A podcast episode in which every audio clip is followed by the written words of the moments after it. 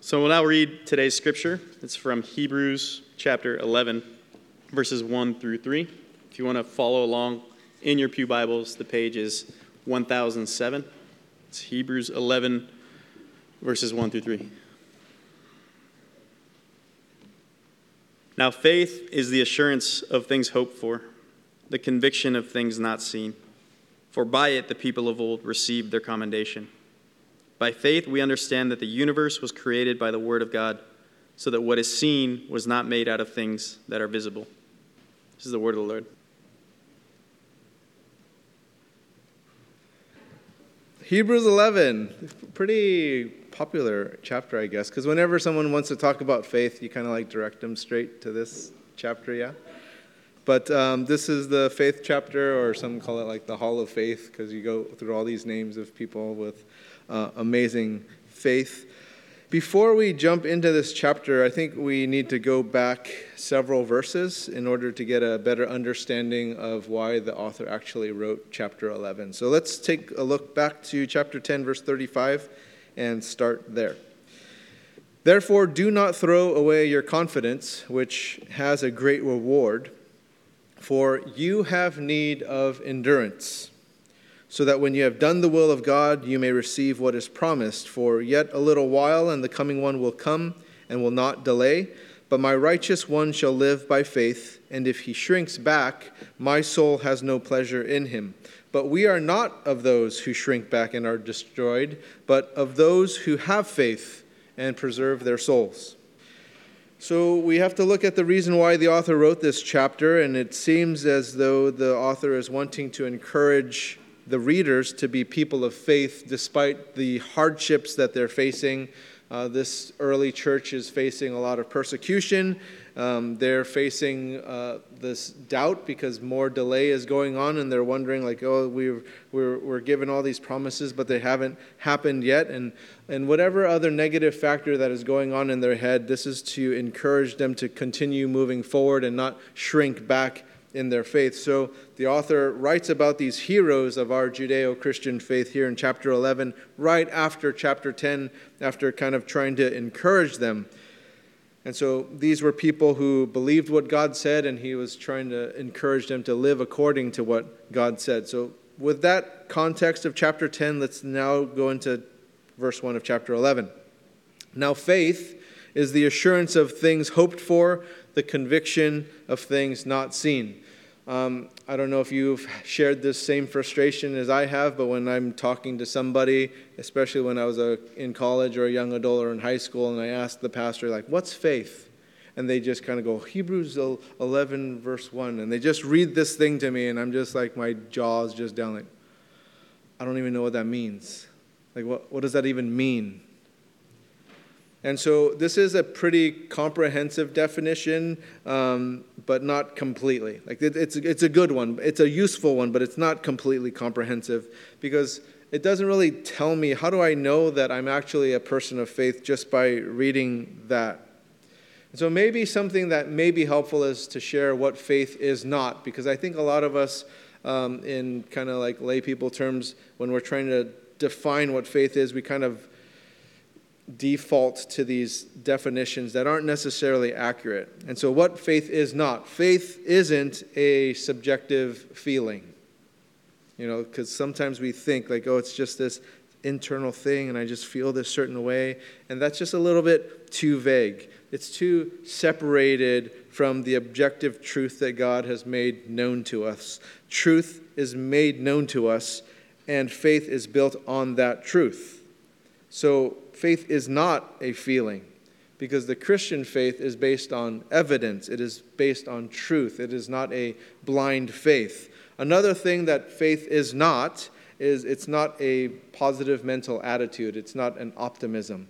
Because when people kind of share, like, oh, just have faith, they're trying to make it like synonymous to those things. Now, I'm not saying have a bad attitude or a negative you know, outlook on things. It's good to think positive, but it's not the same thing as a biblical faith.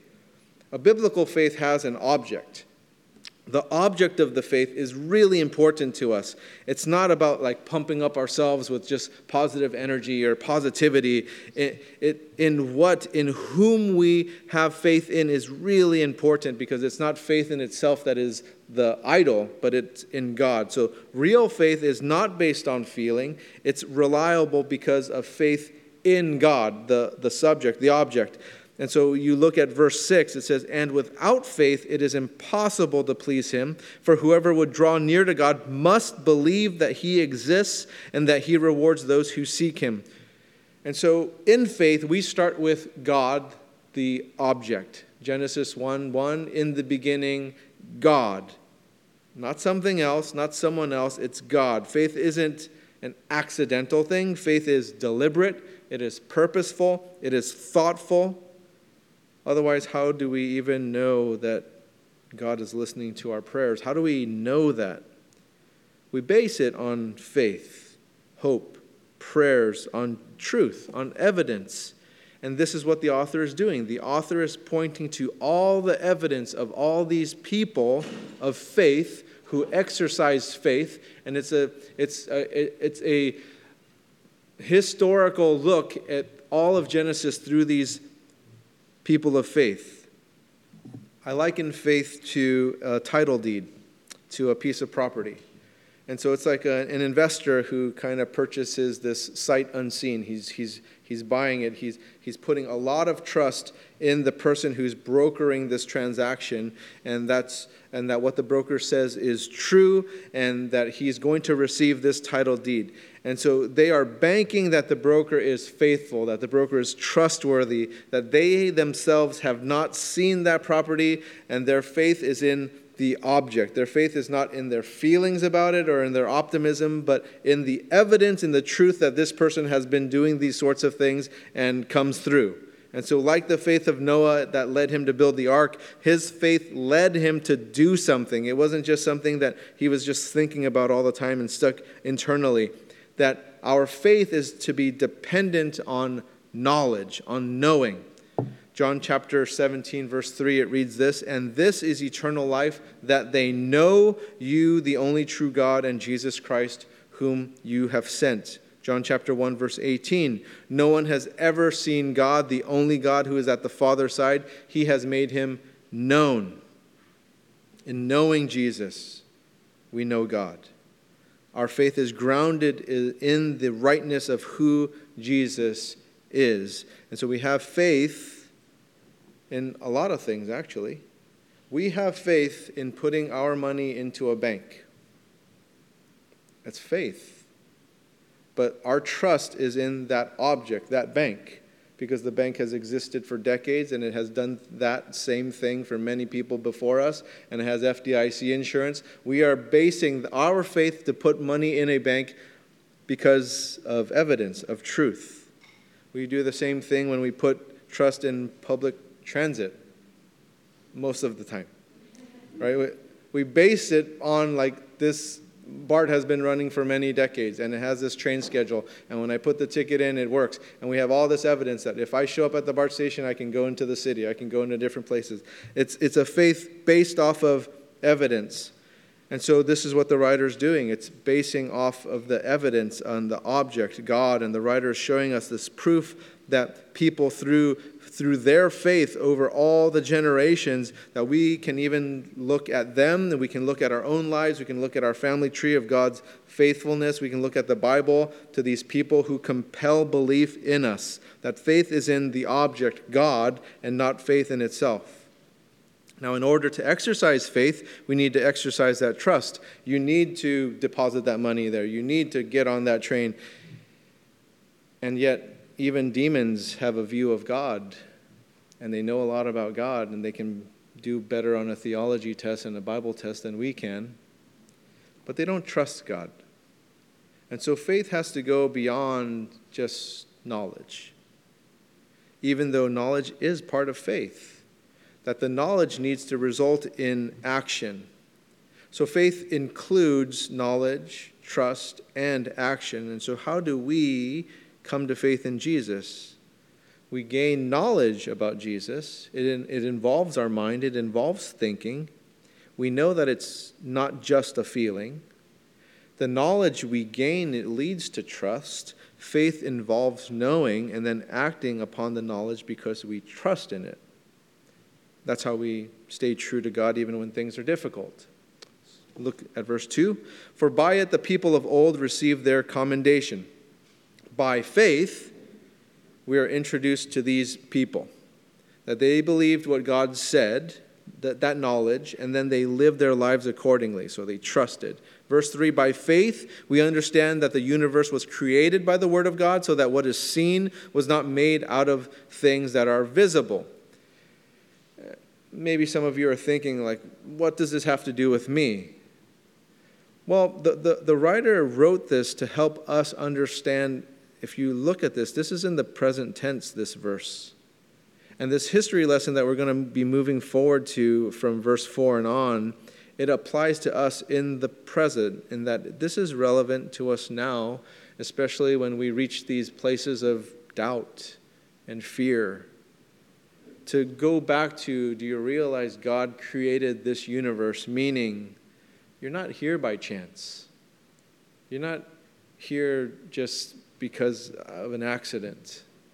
That you're here for a purpose. That you were deliberately put here for a reason. That you have meaning in your life. And so, with that kind of background, we then talk about these various people, and we start with Abel, verse 4. By faith, Abel offered to God a more acceptable sacrifice than Cain, through which he was commended as righteous, God commending him by accepting his gifts, and through his faith, though he died, he still speaks. For context in Abel's story, you have to look back to Genesis chapter 4. And there you'll find that Abel offered by faith this better sacrifice than his brother Cain. And Abel was commended as righteous, and it ties back to this uh, more acceptable sacrifice.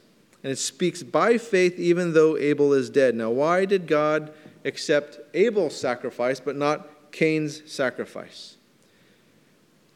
And you'll notice that it has nothing to do with the material. It's not a meat versus veggie thing. Like God likes meat better. That's why he, it's, it's not like that at all this is not based on material at all. It's, it's, it's the outward expression of devotion and obedience. God is looking at our heart. And so this isn't a sacrifice of atonement, so it's not dependent on material. The, the issue is the same as it has always been for humankind that God is not concerned with material, but the expression of devotion, the expression of obedience. Take a look at Psalm chapter 51, starting verse 16. For you will not delight in sacrifice, or I would give it. You will not be pleased with burnt offering. The sacrifices of God are a broken spirit, a broken and contrite heart, O God, you will not despise. Abel was accepted because his heart was purified by faith. And the distinction was not in the sacrifice, but in the person who sacrifice is. The acceptance was based on one's own personal obedience and their faith. And so God desires obedience, not sacrifice. We need to be justified by God before we can do anything for God. And so it begs the question are, are Christians the only ones who can do good deeds? Thank God that's not true uh, sometimes we're just not good at it. You know, sometimes we're just stuck in our churches. We're just not doing anything. So, of course not. There are a lot of non Christians who are doing a lot more good deeds, and some that are doing better deeds than even Christians are. But here's the thing the deeds aren't the means by which we gain acceptance by God, because it is not by works, but by faith that we are justified with God. So, which deeds do glorify God? the deeds that are offered by faith. When the deeds are an expression of our acceptance rather than a means of acceptance. So, not all good deeds glorify God. And good deeds aren't what gain us acceptance by God. Faith means giving our best to God, and it's more than just our action, it includes our heart. it includes motives and it includes the faith behind the action when we're offering the best of what we have to offer. You go to the lake here and you'll take a walk and you ask people, So, do you believe you're going to go to heaven? And I think the vast majority of people will say yes. And you'll ask them why, and they'll say, Oh, because I do more good things than I do bad things. And so they have this idea of a balance of, of oh, this outweighs this, therefore, but it's by faith. It's by faith. So it's not the number of good deeds, it's not this material thing. They're, they're just acting like Cain when they're coming before God. Look, God, I, I did this, these material things. I'm offering you these material things. And God is like, no, that's not what I'm after. I'm after something deeper your motives, your heart, why you're doing these things, not just simply a material thing. Verse 5 By faith, Enoch was taken up so that he should not see death. And he was not found because God had taken him. Now, before he was taken, he was commended as having pleased God. Go to Genesis 5. This is where you read, story, read the story about Enoch, who walked with God for a really, really long time.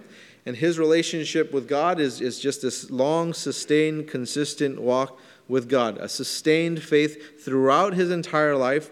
But you'll notice that if you look at chapter 5, verse 22 of Genesis, that it wasn't until after the birth of Methuselah that he has this faith and he begins walking with God. Now, some of us have met people like this that when life gets a little bit more real because you had a kid, you start thinking differently because you're thinking, oh God, help me. Like, oh God, like, I do not know what's going on. I got these kids now. What am I going to do? And you start thinking about things that you just never thought about. For example, like when I got married, I had a very, very small life insurance policy, just enough to get me buried. I just didn't want to put that burden on Katie, and I was just like, I, I just like, okay, I'm just going to get enough to like take care of like any medical expenses that I might have, and just to like put me away so that she can move on. Like, you know, just that's just my mentality. Like, just make it really simple. Didn't have to think about college at all. And then I had a kid. And I was like, oh man, I got to up that policy for at least until like I, I need to do like a 20 year term. And I need this much to last her if I died today, that it lasts me uh, 20, last her 20 years. And then, oh my gosh, college. And I got to put away for that. And then I had another kid. And then another kid and then another kid. So I, I every time was like, I gotta up my policy. I gotta up my policy. And my and my agent's just like, oh yeah, sure, I'll do that for you. Like yeah. This happened to Enoch. It wasn't until after Methuselah was born that he starts walking with God and he starts to think about things differently, just like some of us do when we, when we have these little guys come into our lives. We start thinking a little bit more deeply about our relationship with God. At least this happened to me because I started looking at God as like a different way because of Father, I became one. And so, God, Father, and like thinking through these things. And the things that kids do to you, they bring the evil out of you. You, you start noticing how inadequate you are because you never knew that you could get that mad or that frustrated or that impatient. Like all these bad things about you are just brought up to the forefront and you and you once thought you were so patient and you were so wise and you were so smart and gracious and merciful until you had a kid and you realize I am none of those things. I thought I was all this, but now I realize I'm none of it and they direct you to God. And as my kids are becoming teenagers, I'm more directed to God. I'm just getting more and more directed. I've never realized what sanctification more, was until I had kids. Like once I got like I know what sanctification means now. I'm living it. I'm, I know what it means. Why do I bring all of this stuff up? Because faith is a very decisive act. You decide. It doesn't just happen. And so Methuselah's born. Enoch's like, I, I, I'm doing this. I have to do this. So the question for you is when did the decisive act happen? Because you don't necessarily have to have a kid for that decisive act. But when was it that there was a time in your life that you depended on something, someone else other than God. And then there was a time where you were saying, I depend on God. When was that time for you? We walk in faith with God right here, right now, in the present. This is where we do it. Why do we do it? So that we're with God in eternity. We don't walk with God for eternity if we don't walk in faith with God here. And so Enoch walked by faith with God in all aspects of his life while he was alive in the present, submitting his life to God. Take a look at James chapter 2. Verse 19 You believe that God is one, you do well. Even the demons believe and shudder. Do you want to be shown, you foolish person, that faith apart from works is useless? Was not Abraham, our father, justified by works when he offered up his son Isaac on the altar? You see that faith was active along with his works, and faith was completed by his works. And so you read there demons believe. They believe. They even shudder. They even fear God. Difference is they don't please God. See, Christianity is not just another religion. Christianity is about seeing God face to face through the lens of the cross of Jesus Christ, who died for us, so that we can see God face to face, so that we can have that life with Him, to be able to see our own sin and to deal with it by submitting our life to Jesus. Faith is walking with God in the present, right now whom you and I can't see, like Enoch, but we know God to be the most important part of our life, not Methuselah, which so often is our idol when you have a child. That kid becomes your idol. Verse 6 And without faith it is impossible to please him, for whoever would draw near to God must believe that he exists and that he rewards those who seek him. Without faith, it is impossible to please Him. And so, are we people of faith?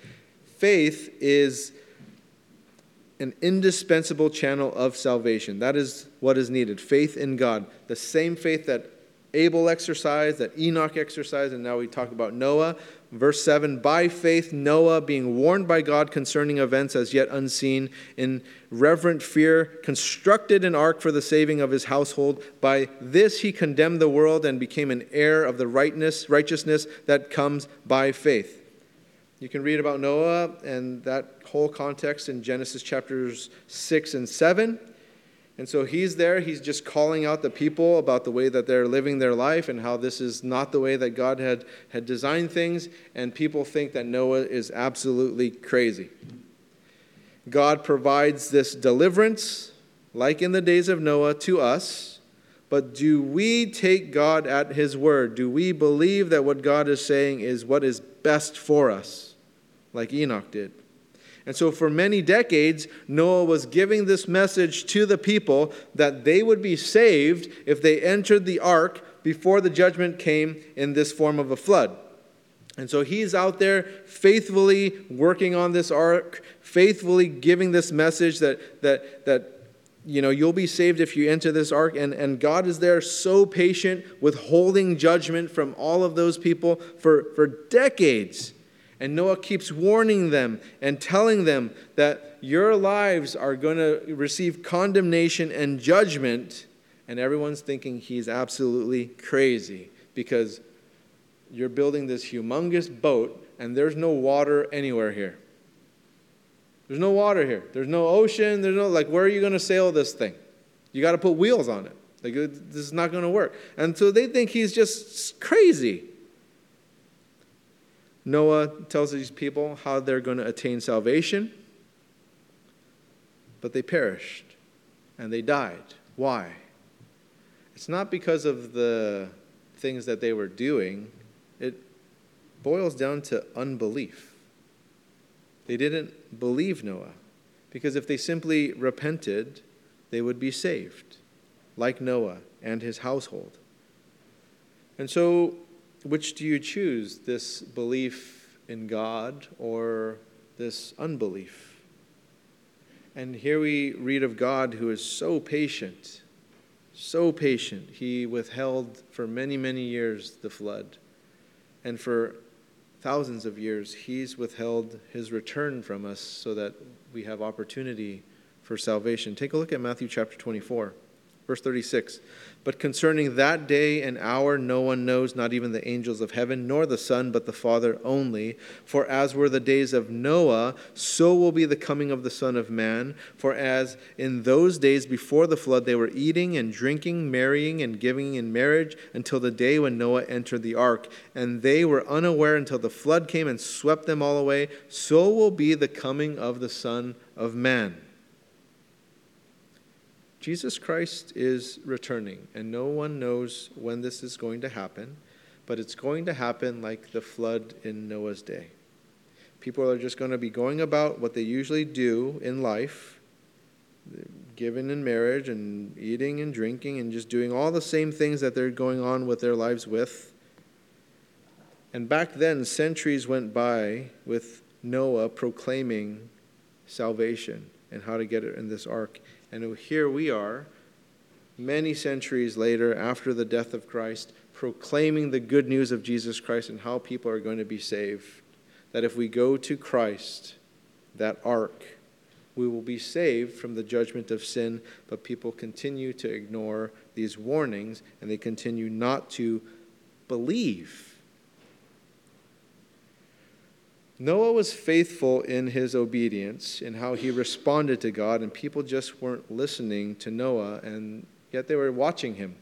Now look at this nutty guy just hammering away at this boat. And I need to let you guys know that people are thinking the same thing about you, too. Look at those crazy people. Every Sunday, they just go to church when they can go on a nice hike, or they can go do other. They just go to this church and they sing songs and they listen to this guy talk about the Bible and stuff. This, they're crazy people are watching. Not just what we say, but also how we live. And so faith is doing something that doesn't make sense because God told you to do it. And we don't know when Christ is returning, but we do know this. 2 Peter chapter 3, starting in verse 8. But do not overlook this one fact, beloved, that the Lord one day is as a thousand years, and a thousand years as one day. The Lord is not slow to fulfill his promise, as some count slowness, but is patient toward you, not wishing that any should perish, but that all should reach repentance. But the day of the Lord will come like a thief, and then the heavens will pass away with a roar, and the heavenly bodies will be burned up and dissolved, and the earth and the works that are done on it will be exposed. And so you and I need to choose this day, today, whom we will serve. Noah faithfully served the Lord. Whom do we serve? And we read here from Peter's letter that God wants to save everyone. He wants everyone to get on that boat.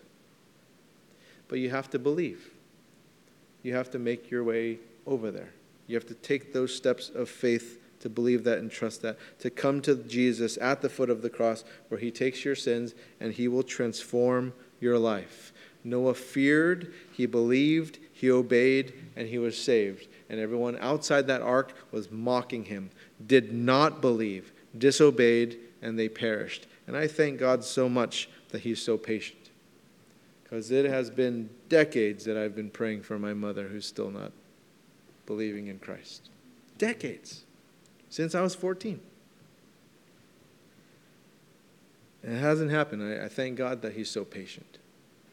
Some people may question, like, ha ha, your God has still, still hasn't come, and you guys believe in this thing that still hasn't happened for over 2,000 years. That's just so ridiculous. I thank God for that. Thank God for his patience. Verse 8 By faith, Abraham obeyed when he was called to go out to a place that he was to receive as an inheritance, and he went out not knowing where he was going. You look at Romans chapter 4, it talks all about Abraham from uh, the Apostle Paul's writing, that Abraham is the father of the faith. And if you look at Genesis, uh, that context is back in Genesis chapter 12, where his name is Abram. Abram is told to leave everything that represents security to him, and he does it. Why would Abram ever do such a thing like this? Well, he hears God's calling, and Abraham's response is that of faith. He starts taking these steps of obedience to do as God directs him to do. And so when God tells him to go, he goes. To do anything else would be exercising faithlessness. You, you wouldn't be exercising faith unless you do what God tells you to do. And the only place to be ever is where God wants you to be. Does God want you to do this? Does God want, and we have all these questions of like God's will and all these sorts of things. And essentially what we need to ask is is is this where God wants me to be? And if you are in the will of God and you're doing this, your life will be transformed by that act of faithfulness and that act of obedience. Verse 9 By faith, he went to live in the land of promise as in a foreign land, living in tents with Isaac and Jacob, heirs with him of the same promise, for he was looking forward to the city that has foundations, whose designer and builder is God. God spoke, Abram obeyed, he trusted God, and that is faith. Trusting in God's promises, trusting that whatever God says he's going to do, he will do it. And you can see that Abram wasn't looking for permanence because he's living in tents, but he's simply looking to be wherever God wants him at that moment. So he's ready to uproot.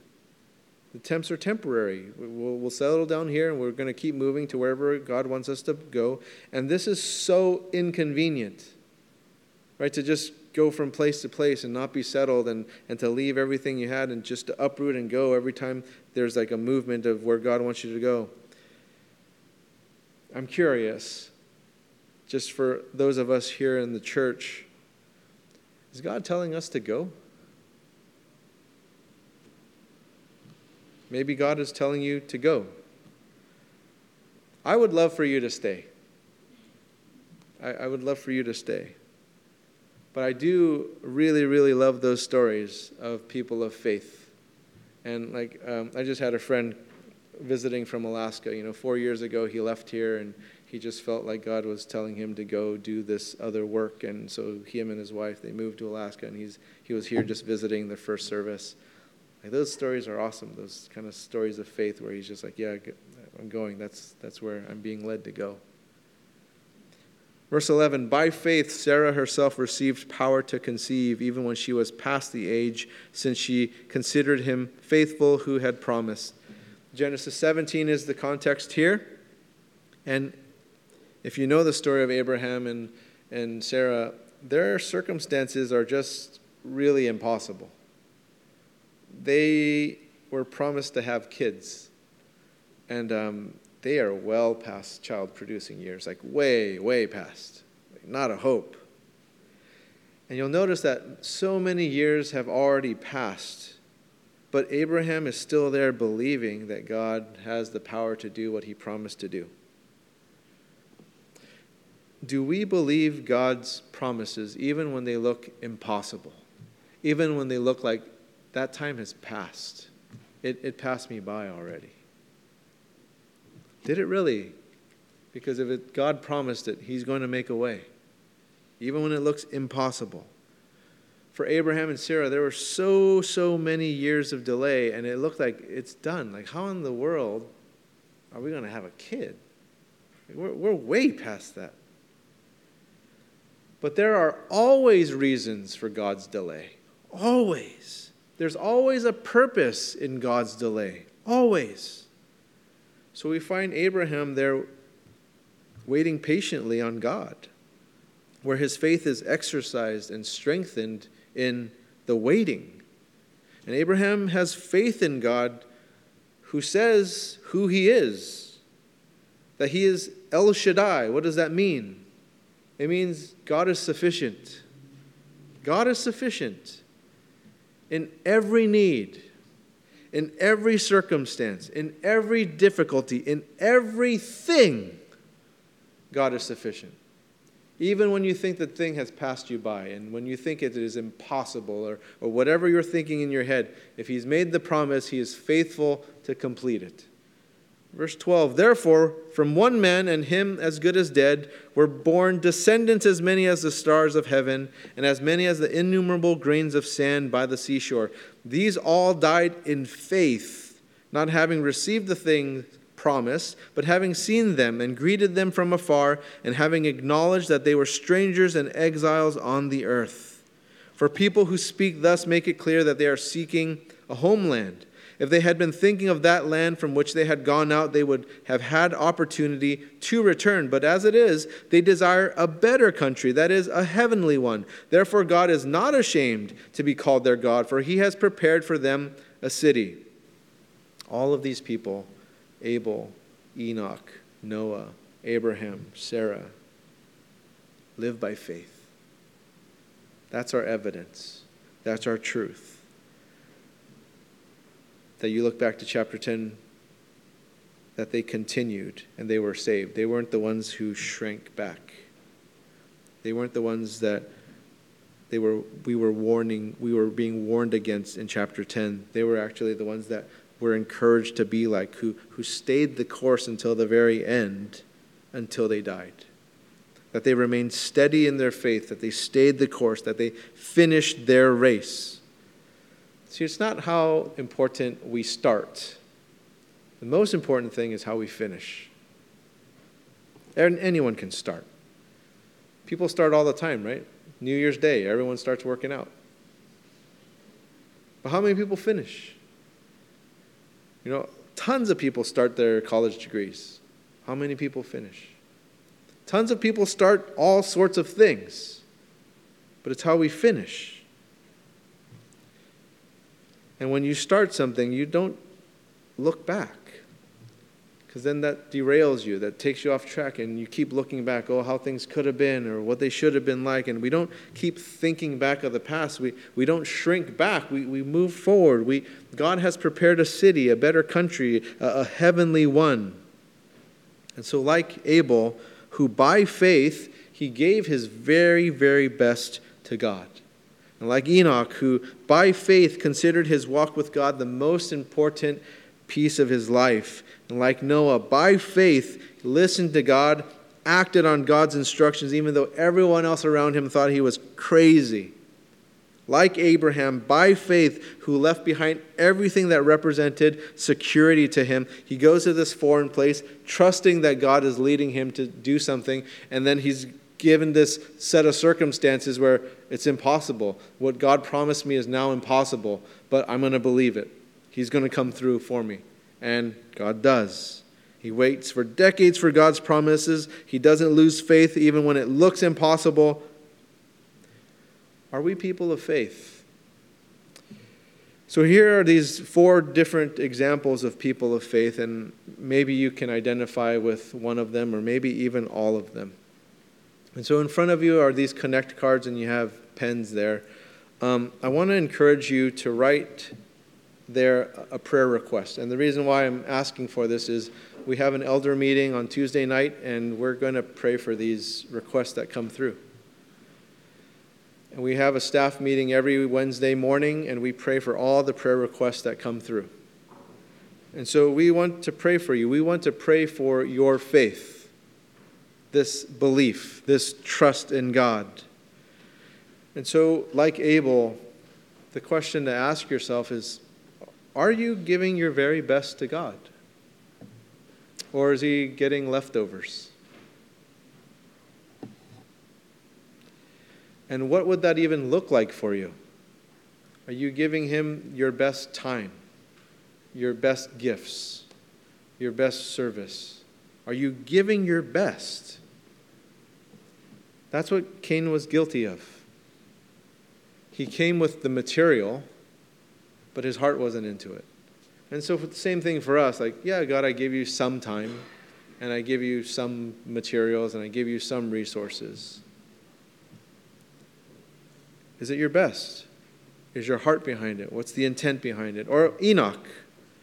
Are we walking with God with the most important things in our life? And so you have to ask yourself what is the most important thing in my life? I think for many parents, those kids become our idols, and, and then everything surrounds that. And so we give them our very best. And then we, we, we think that they're the most important thing in our life. And to help reorient us, those who are, uh, those who are like me, guilty of this and have to reevaluate this all the time. I have four little idols in my house all the time. God tells me to get rid of them. Noah, is God calling you to do something that just doesn't make sense? Doesn't make sense. You have a great career, but He's telling you to do something else? Maybe? Or you're settled in somewhere and you have like your friends and your church community, and yet He's telling you to do something else and it just doesn't make any sense. But He's telling you to do it. Or Abraham, is he calling you to leave your blankie? You know, what you hold on to, your security. Whatever that is, your job, your place of residence, whatever it is that you, you're just holding on to, and God's saying, like, go. I have something for you. Go do that. Go exercise your faith. And it might even look impossible. But if He's directing you that way, He's going to make it possible. He's going to open those doors for you. I just want to encourage you to take those steps of faith and not just to be constrained by what makes sense. Like all those people in Noah's day that are just hanging out outside of the boat and saying, like, there's not even a body of water here. Why are you building a boat, dummy? Or Abraham, why would you leave all of this? Your family's here, everything's here, and God's telling you to go to like you don't even know where you're going. It's like a foreign place. So fill out those cards, put it in the bins, and we're going to faithfully pray for you guys Tuesday night, Wednesday morning. Uh, we will pray for you. We want to walk with you in taking steps of faith. Let's pray. God, we thank you for these people that you place before us um, Sarah, Abraham, Noah, Enoch, Abel. These people that we can look to as evidence to kind of help us make that knowledge of you more concrete in our minds. And I ask God that you would empower us to be people of faith, to keep moving forward and not to shrink back. Lord, thank you for having so much faith in us and, and patience in us. In Jesus' name, amen.